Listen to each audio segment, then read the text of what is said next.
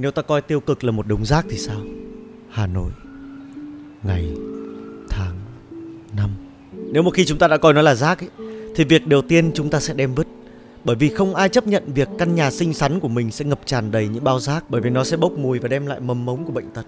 Nhưng khi các bạn vứt những bao rác ấy đi các bạn đã bao giờ nghĩ thử là nó đã từng là thứ mà chúng ta cảm thấy phù hợp với mình? Nó đã từng lôi cuốn ta khiến chúng ta nhận lấy nó mang nó về trải nghiệm nó và rồi thải loại nó đi khi nhận thấy rằng nó không còn giúp ích gì cho mình nữa. Và cuối cùng thì nó là rác, cũng giống như trong vài việc. Chúng ta luôn chọn bước chân vào một câu chuyện khi cảm thấy nó phù hợp với bản thân mình trong thời điểm hiện tại. Và rồi cuộc đời không như là mơ.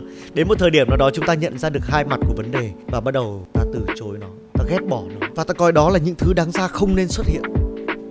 Nhưng mà mọi sự xuất hiện đều có lý do và ý nghĩa của nó cả. Có những loại quả ta chỉ ăn được phần cùi mỏng của nó, còn lại 2 phần ba bao gồm là hạt, vỏ ta đem vứt và coi đó là rác. Có những món đồ ở trong nhà ta coi nó là thừa thãi, là chật trội. Và ta muốn tìm một chỗ nào đấy để quăng nó đi. Nhưng đến một ngày nào đó ta nhận ra là ôi tôi chết rồi. Mình cần nó và bây giờ nó không ở đây nữa. Và có những mối quan hệ, những con người. Trước khi ta nhận ra phần chưa tốt bên trong họ, thì ta cũng đã tận hưởng những phút giây tươi đẹp, những khoảnh khắc tuyệt vời với họ.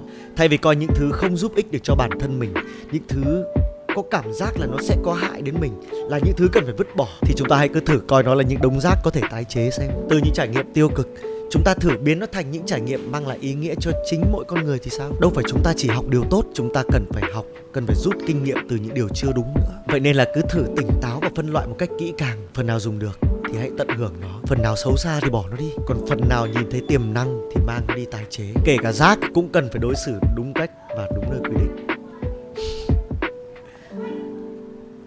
Bức thư số 46